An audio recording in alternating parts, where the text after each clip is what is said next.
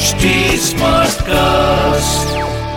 आप सुन रहे हैं एच डी स्मार्ट कास्ट और ये है Fever F production Arabic literature में कहते हैं प्यार के सात रंग होते हैं। पहला आकर्षण। दूसरा सम्मोहन। तीसरा मोहब्बत। चौथा श्रद्धा। फिर पूजा फिर जुनून और मौत।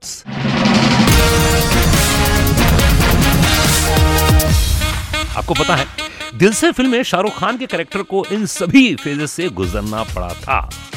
और इसीलिए वो गाना है, तू ही तू सतरंगी रे, तू ही तू मनरंगी रे। ओहो हो लेकिन मेरा फेवरेट गाना है, जब वो प्यार के पहले स्टेज यानी कि आकर्षण पर होता है। ओहो, और गाता है, "ए अजनबी, तू भी कभी आवाज़ दे कहीं से। क्या गाना था यार। सिर्फ़ और सिर्फ़ पिक्चर पांडे, अनुराग पांडे के साथ।